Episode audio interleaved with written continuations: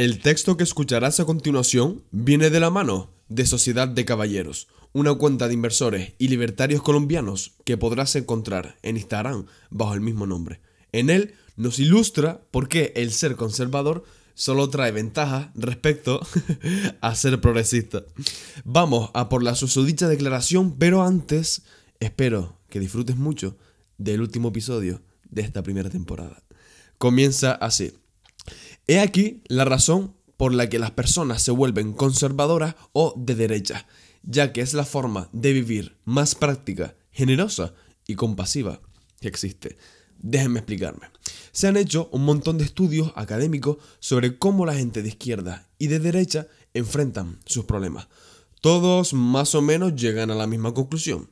Los de derecha tienden a ser más aversivos al riesgo, más preocupados por las amenazas eternas como la tiranía y el terror. Los conservadores, lo creas o no, tienden a ser conservadores en algunos ámbitos de su vida. Es menos probable que jueguen con fuego en casi todos los sentidos, financieramente, artísticamente, sexualmente también, socialmente, religiosamente, etc. Son cuidadosos sobre los cambios en la tradición, algunas veces, por supuesto, comiendo unos errores garrafales, como por ejemplo sexualmente. Y es por eso que, por ejemplo, en Estados Unidos, los conservadores se aferran con su vida a su constitución, a sus armas y a su religión. Los conservadores también se enfocan en lo que pueden arreglar, importante este punto, y aceptan todo aquello que no pueden solucionar y que está más allá de su poder. Esta es una de las muchas razones por la que los conservadores no están tan obsesionados con el calentamiento global. Los conservadores se enfocan en una amenaza real como la amenaza del comunismo. Y eso es mucho peor que un par de osos polares perdidos. Sé que eso puede sonar muy cruel, pero lo siento mucho, osos polares, es la realidad. Los progresistas, según los estudios, generalmente son más abiertos y es más probable que prueben cosas nuevas. También son más abiertos a nuevas ideas, aunque no cuando se trata de privatizar la salud, la educación, rebajar los impuestos o desregularizar los mercados. Eso no les gusta cambiar. Y es menos probable que se sientan amenazados por cosas no familiares. Esta es, en general, por la cual parecen que los progresistas tienen más diversión que los conservadores. Es más probable que prueben drogas, por ejemplo, lo cual está bien siempre y cuando no termine mandando la factura por sus gastos médicos a mi cuenta bancaria. En resumen, los progresistas son bastante progresistas en su vida. Se sienten libres a tomar riesgos que los que evitan el riesgo. Los conservadores usualmente terminan pagando una y otra vez. Todo esto explica la necesidad del conservadurismo. ¿A qué me refiero? Los conservadores son el equipo que se encarga de limpiar los desastres que causan los progresistas. Todo parece ofenderles. Se oponen a todo. Protestan por todo. Se toman las calles y causan disturbios constantemente. Protestan la injusticia cuando las personas están desempleadas. Y protestan la explotación que sufren las personas cuando están empleadas. ¿Por qué tienen un temperamento tan fuerte? Tal vez es porque diversión a corto plazo no se traduce mucho menos en felicidad a largo plazo.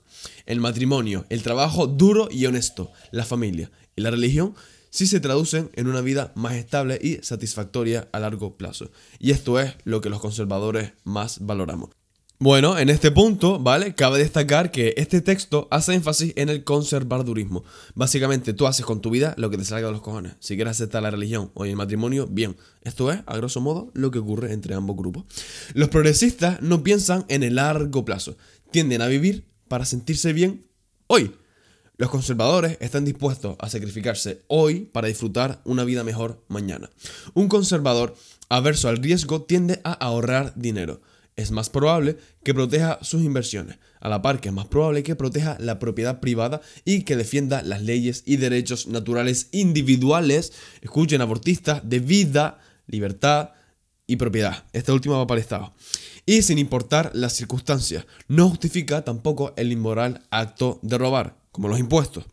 En su lugar, empatiza con el pequeño empresario, el cual su tienda, lavandería o restaurante se incendia durante un disturbio al cual las progresistas avalan reflexivamente como una entendible respuesta a la injusticia social. Obviamente, los conservadores no son aversos al riesgo en todo, pero toman riesgos con sus propias vidas y con sus propios recursos, no con las vidas y los recursos de la sociedad. Los conservadores arriesgan todo al construir negocios, Esos riesgos siempre tienen sus raíces en los hechos, no en la fe en el libre mercado, a nivel empírico, práctico. Si las personas quieren el producto o servicio que tú ofreces al precio que demanda, vas a triunfar. Y el riesgo que aplicaste en el pasado va a dar sus frutos. A largo plazo, son los conservadores los que toman esos riesgos los que terminan creando una civilización, construyendo familias, empresas y naciones. Todo esto crea más riqueza, riqueza que puede ser usada para ayudar a aquellos que lo necesitan. Si ellos también trabajan para ganarlo, claro está. Los conservadores crean lo que los progresistas roban para financiar también sus programas gubernamentales. Por ejemplo, para que los progresistas obtengan su aumento del salario mínimo, antes necesitábamos a los conservadores. ¿Para qué? Para que estos construyan las empresas, para que piensen como empresarios, para que sacrifiquen sus propios salarios para pagarle a otros, durmiendo en el suelo de la oficina muchas veces si es necesario. Luego, cuando generan ganancias y las cosas van genial, los progresistas y la izquierda aparecen y dicen, ¿cómo te atreves a no pagarles a estas personas un salario digno?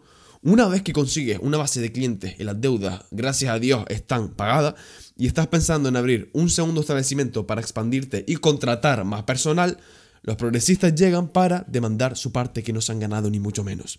Y ni siquiera tienen el coraje y la decencia de aparecer en tu puerta y exigirte dinero. Ellos usan el poder del gobierno para cobrarte impuestos. Piensa en una película en donde le pagas a la mafia por protección. ¿Vale? ¿Protección de qué? De lo que te haría la mafia si no pagas por su protección. En resumen, el conservadurismo no compite contra el progresismo, sino que lo sostiene de la misma manera que un padre sostiene a su hijo rebelde e inmaduro que se la pasa tomando muchas decisiones estúpidas. Sin conservadurismo no hay progresismo. Esto lo entenderás enseguida. Y cuando un progresista te pregunte simplemente por qué eres conservador, tú dile para que tú puedas ser un idiota progresista de izquierda. Comparte este episodio en redes sociales poniendo la frase que más te haya gustado. Pones arroba Jaime Gonzarma o liberalismo para principiantes para ver tu historia y por ende agradecértelo también y publicarte.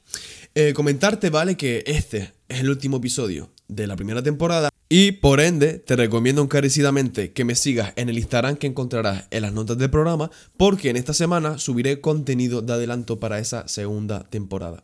Me encantaría conocer tus opiniones en esta semana y también crear algo guay, porque una primera temporada no cualquiera llega y hay que celebrarlo. Tus sugerencias estoy totalmente abierto en estos días.